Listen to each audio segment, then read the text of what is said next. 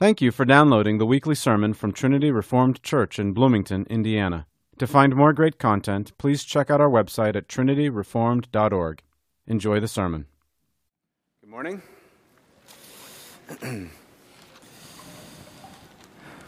I was very happy to see that Pastor Tim is here today, though he's been very sick, as was noted, and so I was asked to preach, and I was very glad for the opportunity. and I wanted to preach this sermon, this particular sermon today, because of my observation that there are many gospels floating around out there today. There are many so called preachers of righteousness that you can dial into. You can turn the TV on, you can turn on YouTube, you can watch them, you can read them. And I'm convinced that many of us here are or will be tempted to turn away from Christ at some point. We've seen this happen to people who we love, to family members, to friends. We've seen it happen to people from this church. They turn away from their love of Christ and after some and they follow after some other teaching, some other man. And I think that the strongest temptations come in the form of lies that are mixed with a great deal of truth. This is something that's fairly evident, right? If your child is going to get you to believe a lie, they're going to mix it with a fair bit of truth. The most believable lies always have a great deal of truth mixed in with them.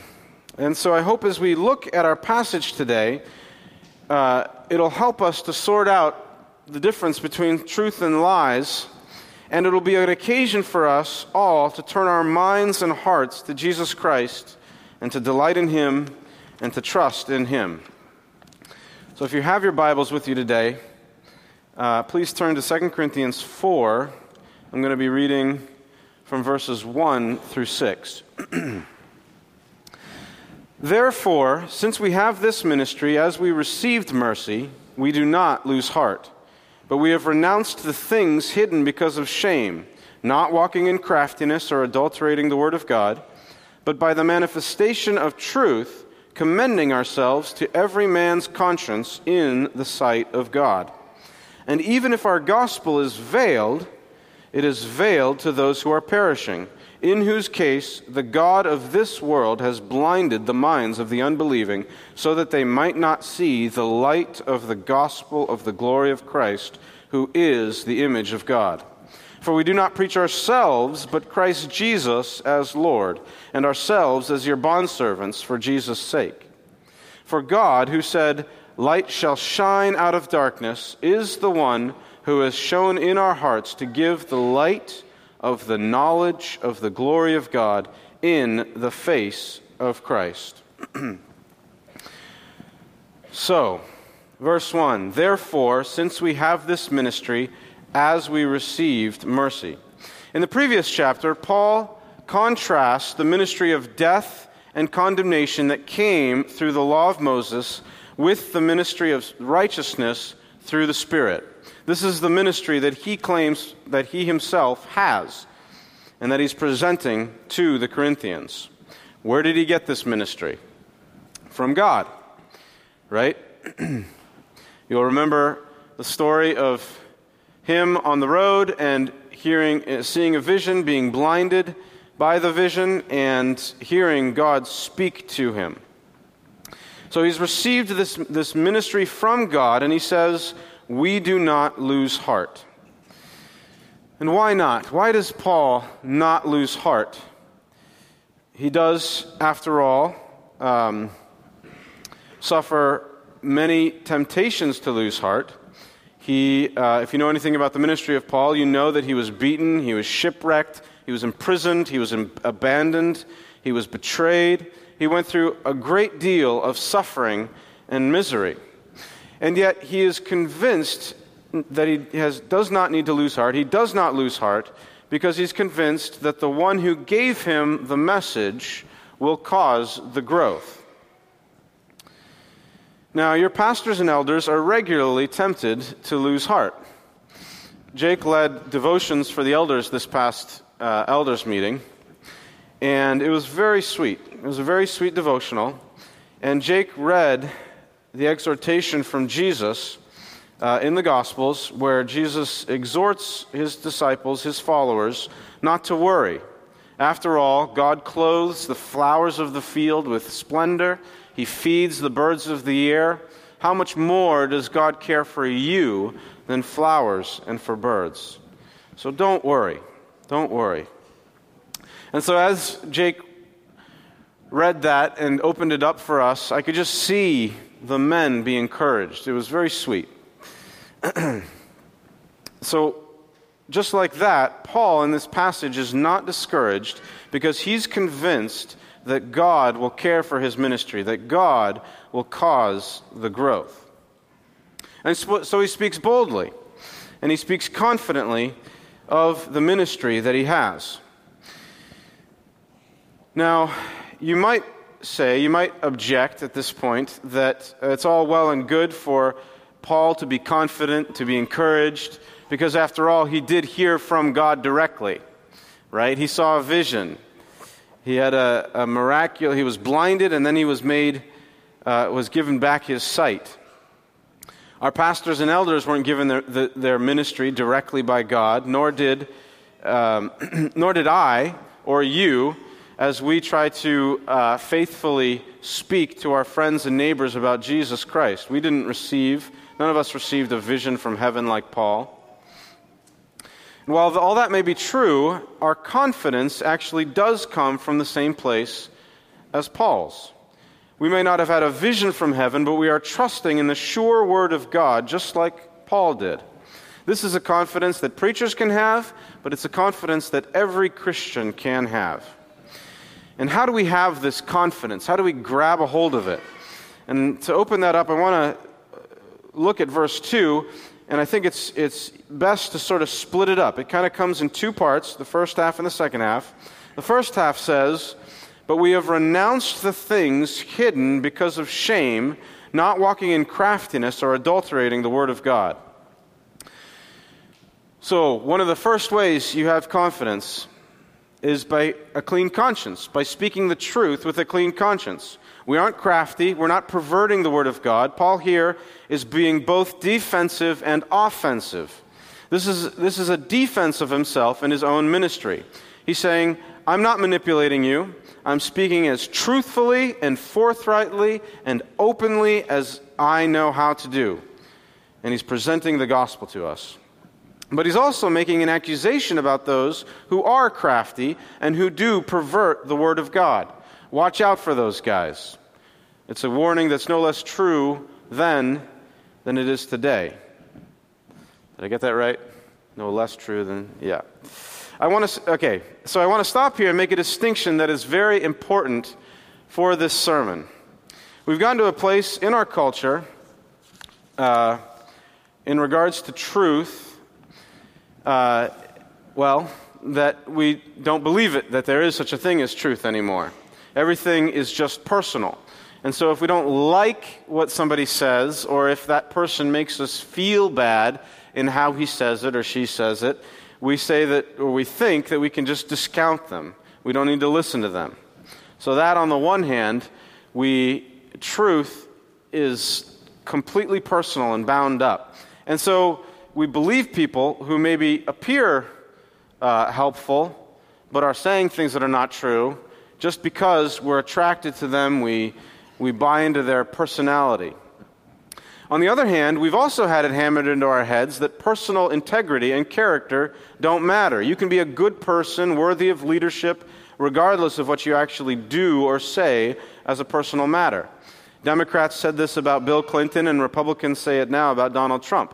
It doesn't matter how he gets the job done, just so long as he gets it done. And so I want us to recognize what Paul is doing in this passage. Paul is claiming to have integrity first and foremost. He's not a sneaky guy, he's not a con man. he's speaking the truth, content wise. The message of what he says is true, and he's not doing it in some kind of manipulative, underhanded way. He has a clean conscience as he speaks it to us. Now, what does this have to do with false gospels and false preachers of righteousness? As I said earlier, there's a lot to pick from today. We know this. And the one I want to focus on today is uh, one who you've heard from, uh, heard about from this pulpit a number of times, I think, before. Uh, and it's this guy, Jordan Peterson. He's a Canadian professor of psychology. And he's particularly dangerous in a number of ways that I hope to open up. But first, why do I care? Why do I, why do I single him out? Well, a couple of reasons why I think he's attractive to us in, these, in the pews and, and here, uh, but also attractive to many, many people, uh, many Christians in this country and around the world. First of all, he takes religion and spirituality very seriously. He's an avowed uh, Darwinist, uh, evolutionist. He believes that very seriously and, um, and is, is fundamental to his belief system. But he also takes religion and spirituality very seriously, which is kind of like a breath of fresh air if you're, if you're, if you're dealing with people who are completely secular, right? He also takes the Bible and Jesus very seriously. Uh, his lectures on the Old Testament and his comments about Jesus in the New Testament are um, uh, very gripping. They're captivating. Um, and we'll get to why that is in a minute. He also emphasizes the importance of always speaking the truth. And he does that himself. He exemplifies that himself. He, he tries as best as he knows how to speak the truth. And that's very arresting uh, to us in our time. And he also says very common sense things like uh, that we would agree with, like boys can't become girls and girls can't become boys, right? Uh, he says very common sense things like clean your room. You know, if you want to start uh, changing the world, start by cleaning your room. and so he, he has gained a lot of authority and a huge following in this particular time in history because he comes across as the real deal. Even if he's wrong, which I'll get to in a minute, you don't get the sense that he's being underhanded or manipulative. He's telling you what he really thinks as straightforwardly as he knows how. Needless to say, that, that is not the norm today. We are constantly being massaged from morning to night. If you turn on the television for 30 seconds, you're going to watch you're going to watch a commercial that's trying to manipulate you. This is something that's so common that we don't even think about it anymore. How often messages, images come blaring at us, trying to manipulate us, to get us to do something. We just sort of take it as the air that we breathe. It's, it's just in the water, it's all around us. So, TV ads, shows, movies, magazines, all of it is manipulation, trying to get us to buy things. I don't know why this particular example came to mind as I was preparing this sermon, but I also thought back to being a college freshman. Uh, at uh, I happened to my freshman year, I was at George Washington University in D.C. And it's still, I still think occasionally back and marvel at how much money and propaganda was poured into however many freshman students there were that year into thinking that, into getting us to think that we were rock stars, you know, that we were like the smartest people on the face of the planet. And what for? For coming there, right? So that dollars could go there. But they, I mean, they just pulled out all the stops. I mean, I remember there were concerts from pretty big name acts that were just for us. I mean, and, and all kinds of free stuff, you know, free stuff. It was just an, a, a barrage telling me how amazing I was for being here, how special I was. and of course, this kind of manipulation is not at all far from the church either, is it? I mean, wow. Right? It's one of the reasons, I think, why um, we, the church of Jesus Christ, or, huh, I shouldn't say that. I should say churches in this country have lost so much moral authority because it's clear that what they're doing is manipulation, right? It's, it's clear that what they're doing is gimmicks. Um, yeah. M- Pastor Corral um, has a kind of a funny sort of draw the line thing. Um, you know, he thinks like, okay, when a when a church has started giving pony rides, it's like it's all over. Might as well call it quits, right? The pony rides are it. um,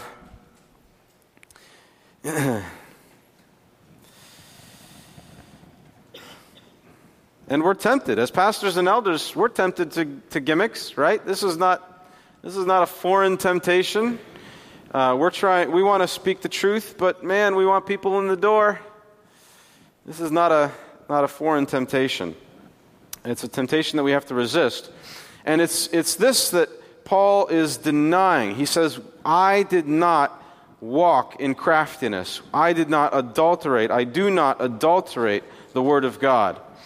We're not massaging you, we're not manipulating you, we're speaking the truth. So that's the first half of, of verse 2. The second half says this But by the manifestation of truth, commending ourselves to every man's conscience in the sight of God. So we don't manipulate you, we don't twist the scriptures, we're not trying to con you. We speak the truth as boldly and openly as we know how, and as long as we stick to the truth, we have the very best protection that there is, which is to say, a clean conscience, right? If you stick to the truth, you got a clean conscience, and that is the best protection. So, what does this phrase mean, commending ourselves to every man's conscience in the sight of God? I think there's I think the simple meaning is that it means putting ourselves out in front of others for judgment. It means subjecting what we say, uh, both the content of our message and ourselves, to, other, to another man's conscience. I don't, I, I think, I'm, I don't know what else it could mean. It's submitting ourselves to another person's conscience so that they can judge whether what we said is true and so that they can judge whether we've spoken to them forthrightly or in an underhanded way. Now, this is something that all Christians can and must do. We must speak as truthfully as you, you must speak, we must speak as truthfully as we know how to do, come what may. Now, this is really hard, right? It's really hard to just speak the truth regularly because we don't like to be judged negatively. And of course, that's far too tame a way to put it. We would do anything to avoid being judged harshly or looked down on. Right? We'll do anything for people to think well of us. The last thing we want is people to think that we're stupid, that we're harsh, that we're mean, that we're hateful, that we're critical. We don't want that. And so, this is why we recognize Paul's courage in the pages of the New Testament, right? He spoke the truth, come what may, and regardless of who you are, regardless of your background, regardless of your religion, regardless of your philosophy, you can honor that. You can honor a man who speaks the truth regardless of the consequences. He's got a clean conscience, and, and you can honor that. And it's precisely why I think Jordan Peterson has a kind of moral authority that many pastors in this country do not have. He's willing to say what he thinks is true, come what may. Right? Come what may. So, if you've listened to Peterson or read him much, and there's plenty on the internet uh, to sort through, you, you actually might recognize that what I've said so far sounds very similar to what he might say you might recognize that, um, that what I've said so far might very well have come from the pages of one of his books. One of his regular exhortations, in fact, I don't know what rule it is, rule number something in his 12 rules, um, is to always tell the truth so far as you understand it. That's something that anyone can live by, right? And so Peterson has the courage of, of his convictions and many pastors do not. Is it any wonder that he has such a following? But as you'll we'll see, one of the reasons that Peterson has uh, a draw is that he calls you to submit to nobody and nothing. He calls people to glory in their own intelligence and in their own uh, sophistication. And so I want to stop right here and give a little spoiler about where I'm headed. Okay? Jordan Peterson does not have Christ. It's all well and good for you to have integrity and the courage of your convictions and to speak what you believe. All those things are good. You know, natural revelation is good. Uh, the, the things that we can learn about the world just through things like honor that we, you know, you can recognize as a natural man, those are good things. But if you don't have Christ, you have nothing. When God says, Let there be light, and He shines a light in our hearts, what has He done? He has given us the light of the knowledge of the glory of God in the face of Christ. So that's where I'm going. Okay, we'll get there. but first, verses 3 and 4 are kind of like an aside. They're very connected, very connected with what, what he's saying here, but they're kind of like an aside before you get to the punch in verses 5 and 6. So, Paul, verses 1 and 2, is not crafty or sneaky. He speaks the word of God boldly and openly, commending himself to every man's conscience. And so, in verse 3 and 4, uh, verses 3 and 4 really stick out given what's come before. Paul just got done saying he was commending himself to every man's conscience. He claims to have been speaking the truth boldly and courageously, come what may. And he was sincerely putting himself up out there to be judged. And so, verses, verse 3 and the first half of verse 4 sounds like he's kind of reversing himself.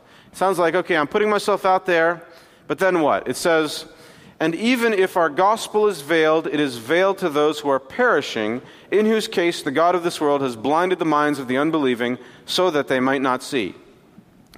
So, why do I say that that feels like he's going back on what he said before? Well, he's putting himself out there, but then he says, well, if you don't believe me, you're blind right? Does that, does that sound like he's putting himself out there? Uh, in other words, Paul's saying that he's, he's willing to sincerely put himself out there, but if you don't believe him, you're the one who's blind. How can both things be true? I think the answer is simply in the distinction between the messenger and the message itself. In verse 2, Paul is inviting the Corinthians to judge his personal integrity. He's not underhanded, he's not manipulative, he's speaking boldly and, and, and as openly as he knows how. But in verse 3 and the first half of verse 4, Paul is speaking about his message, which is the light of the gospel.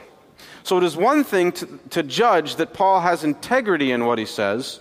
It's clear that he's speaking the truth as openly as he knows how to do, and, and his well known suffering in order to get the message out testifies to that fact. But then we come to the content of the message preached. Just like we have to look at the content of what Jordan Peterson says, regardless of how we might judge him and his character as a man. And what is the message? He, Paul preached the good news of the glory of Christ, who is the image of God. He preached Jesus Christ as Lord. It is this message, Jesus Christ as Lord, that is veiled to those who are perishing. Why? It, it, answers in verse 4 because the God of this world, Satan, has blinded the minds of the unbelieving so that they may not see. And, brothers and sisters, this is where Paul and Jordan Peterson part ways. This is where Paul parts ways with Muhammad, with Confucius, with Buddha, with the Dalai Lama. This is where, uh, this is where he parted ways with the rabbis of his time. He preached Christ. They reject that Jesus Christ is Lord. They reject the truth that the glory of God can be found, can only be found in the face of Jesus Christ. They might believe many things about the Bible, they may believe that Jesus existed. They may believe that he was a great teacher, that he was a prophet. They may believe that he performed miracles. They may believe all kinds of things about Jesus. And yet they still deny him because they deny that he is the Christ. You remember Jesus' words to Thomas after the resurrection Do not be unbelieving, but believing. Do any of you remember what Thomas's response was? Just shout it out if you remember. This is after the resurrection. Do not be unbelieving but believing. What was Thomas's response? My Lord and my God. None of those religious leaders that I listed have said that. This is what we call the exclusivity of Jesus Christ. There is no other way for man to come to God. God has not provided any other way. Now, why? What, why is this believing so central to coming to Jesus Christ, to coming to God, to a right understanding of God? After all, many, many people are trying. We, many people recognize that we need to get to God somehow. We desperately need God. And so, why is this believing so central? To understand why this is so, we need to understand some things about the nature of saving faith. Think about verses 3 and 4. What does it mean for the gospel to be veiled to the perishing? How, can, how is it possible for someone to miss the good news? Is it because they're unloving? Is it because they're dishonest or hateful or proud, vain, greedy? No. They are unbelieving. They don't believe it. They cannot see the glory of Christ, who is the image of God. They do not have Christ. So, what, is, what does this mean? You've probably heard the classic formulation of faith before. You've heard faith is comprised of three things knowledge. That means that you know what the Bible says. Maybe you've read the Gospels, maybe you've read portions of the Bible. You have the knowledge of the message of the Bible, the knowledge of who Jesus was and what he has claimed in the Scriptures in your head, right? Knowledge. Then there's assent. I've read it, and I actually also believe that it's true, objectively true. Right? Both of those things are important knowledge and assent. I've, I know what it says, and I believe it's true.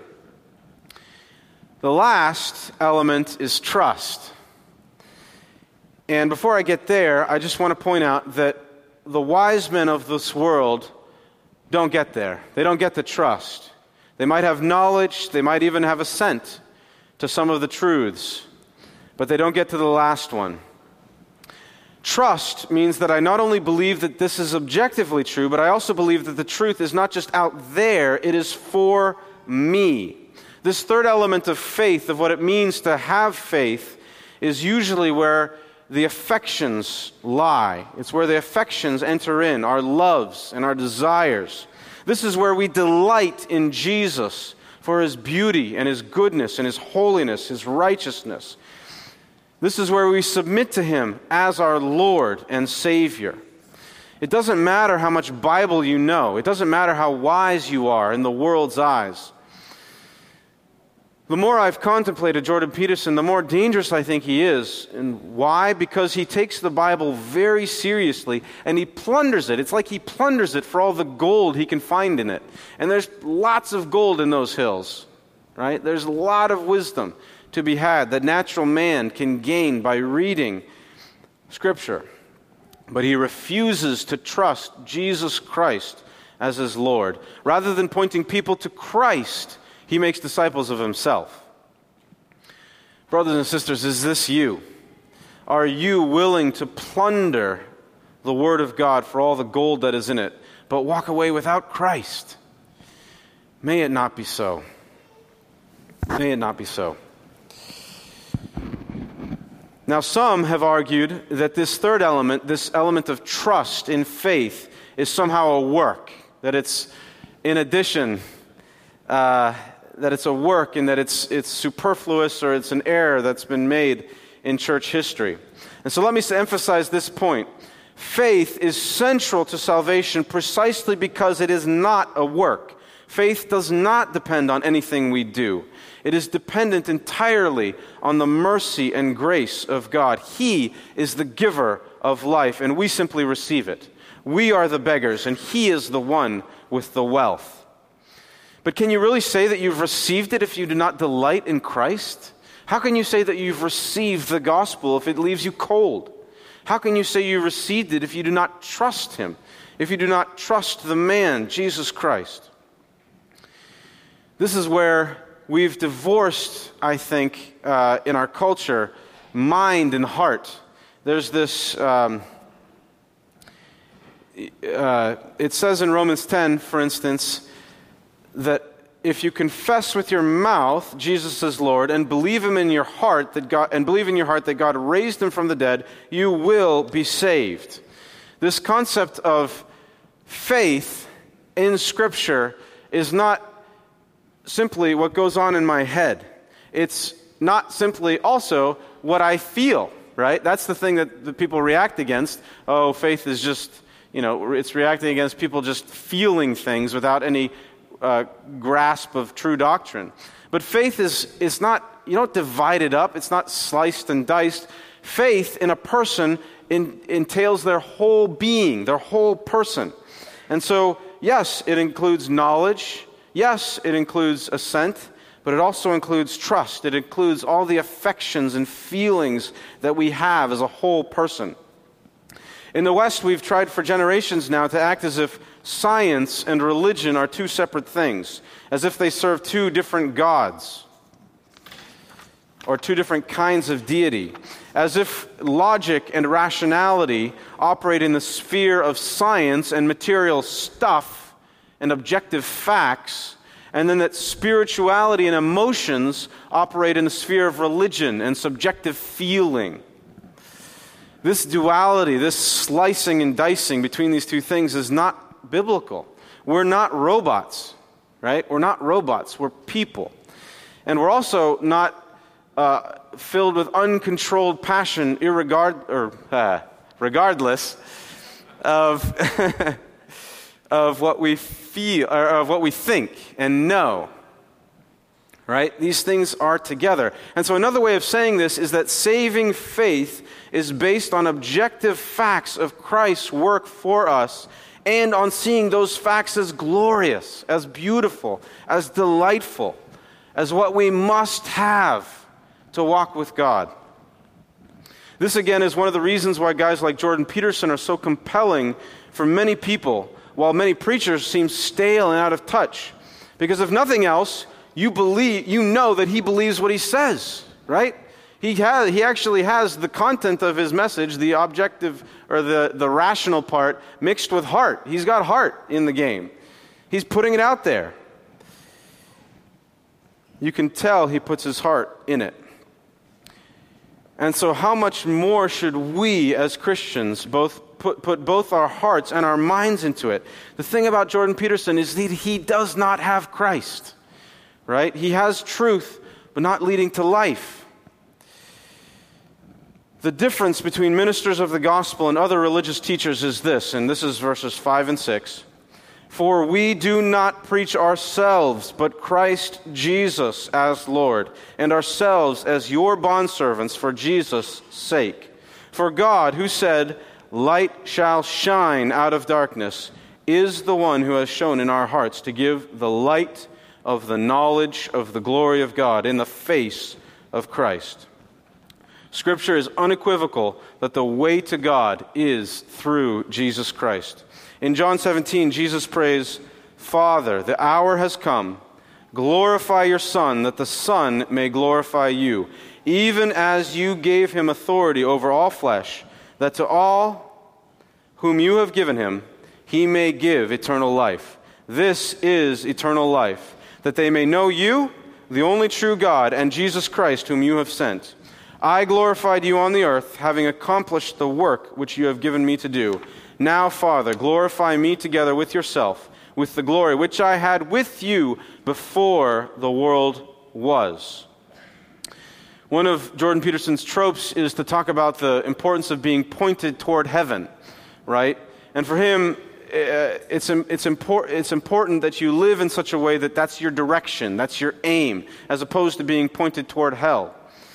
And he says that you can do that by speaking the truth and living rightly. You know, he's got his 12 rules to live. And, and in those 12 rules, he's trying to help you point yourself toward heaven. Other uh, wise men of this world have recognized that God, whoever or whatever he is, is the most beautiful and glorious and worthwhile thing that there is, right? So they, this is in, in, pagan, in pagan writing, you can see this. They recognize that God is the ultimate good. And so they exhort people to, to aim for him. And all those things may be true. Jordan Peterson may be true so far as it goes, but it's only partly true. And this is where I started out by saying the best lie is always mixed with truth. They are not messengers of the gospel. The gospel is the light of the knowledge of the glory of God in the face of Christ. It's Christ. The, uh, John Piper has a wonderful, or a book that I, I will admit I have not read. Um, but the title is just wonderful God is the gospel, right? God is the gospel. The gospel is Jesus Christ. He's the one we should believe and worship and delight in. We cast our cares on Him, not some sort of archetypal hero and not the highest good. In Him, in Christ, are found all the riches of God's glory. And so, as I close today, I want to leave you with just a couple last exhortations to help you to think about how we can delight in Christ. And one of them is if you think back to the definition of faith knowledge, assent, and trust one of them that we cannot get over is to read. Read. We are a people of the book. We must read our Bibles. Read your Bible. How can you delight in Christ if you don't even know Him, if you don't know what He's like? We find out what Christ is like by reading the Scriptures. Uh, a couple months ago, we started uh, Men of the Book groups for men. Men, if you're not part of a Men of the Book group, please join one. The whole point is for us to read authors that are turning our minds and affections to Christ and to stir each other up toward love for God, to, to, to meditate and to know, to know Christ. And, and that leads me to my second uh, exhortation meditate. You must think about the words that are in Scripture, about the, the words in the, in the books that you read. And we must pray. We must speak to God. We need to pour our hearts out to God. And finally, we need to tell others. When you delight in something, you tell other people about it, right? You know that someone loves something if they're just always talking about it. So let's talk about it. Let's tell other people about Jesus. Let's pray. Father God, we thank you for this incomparable gift that you've given to us in Christ Jesus, your Son in whom are all the riches of deity. Father, we pray that you would protect us from the many lies that, are, uh, that surround us in our time. We pray that we would grasp a hold of Christ and hold on dearly to him. And uh, Father, I pray that, you go, that we would go from here, uh, that you would bless us. We pray in Jesus' name. Amen.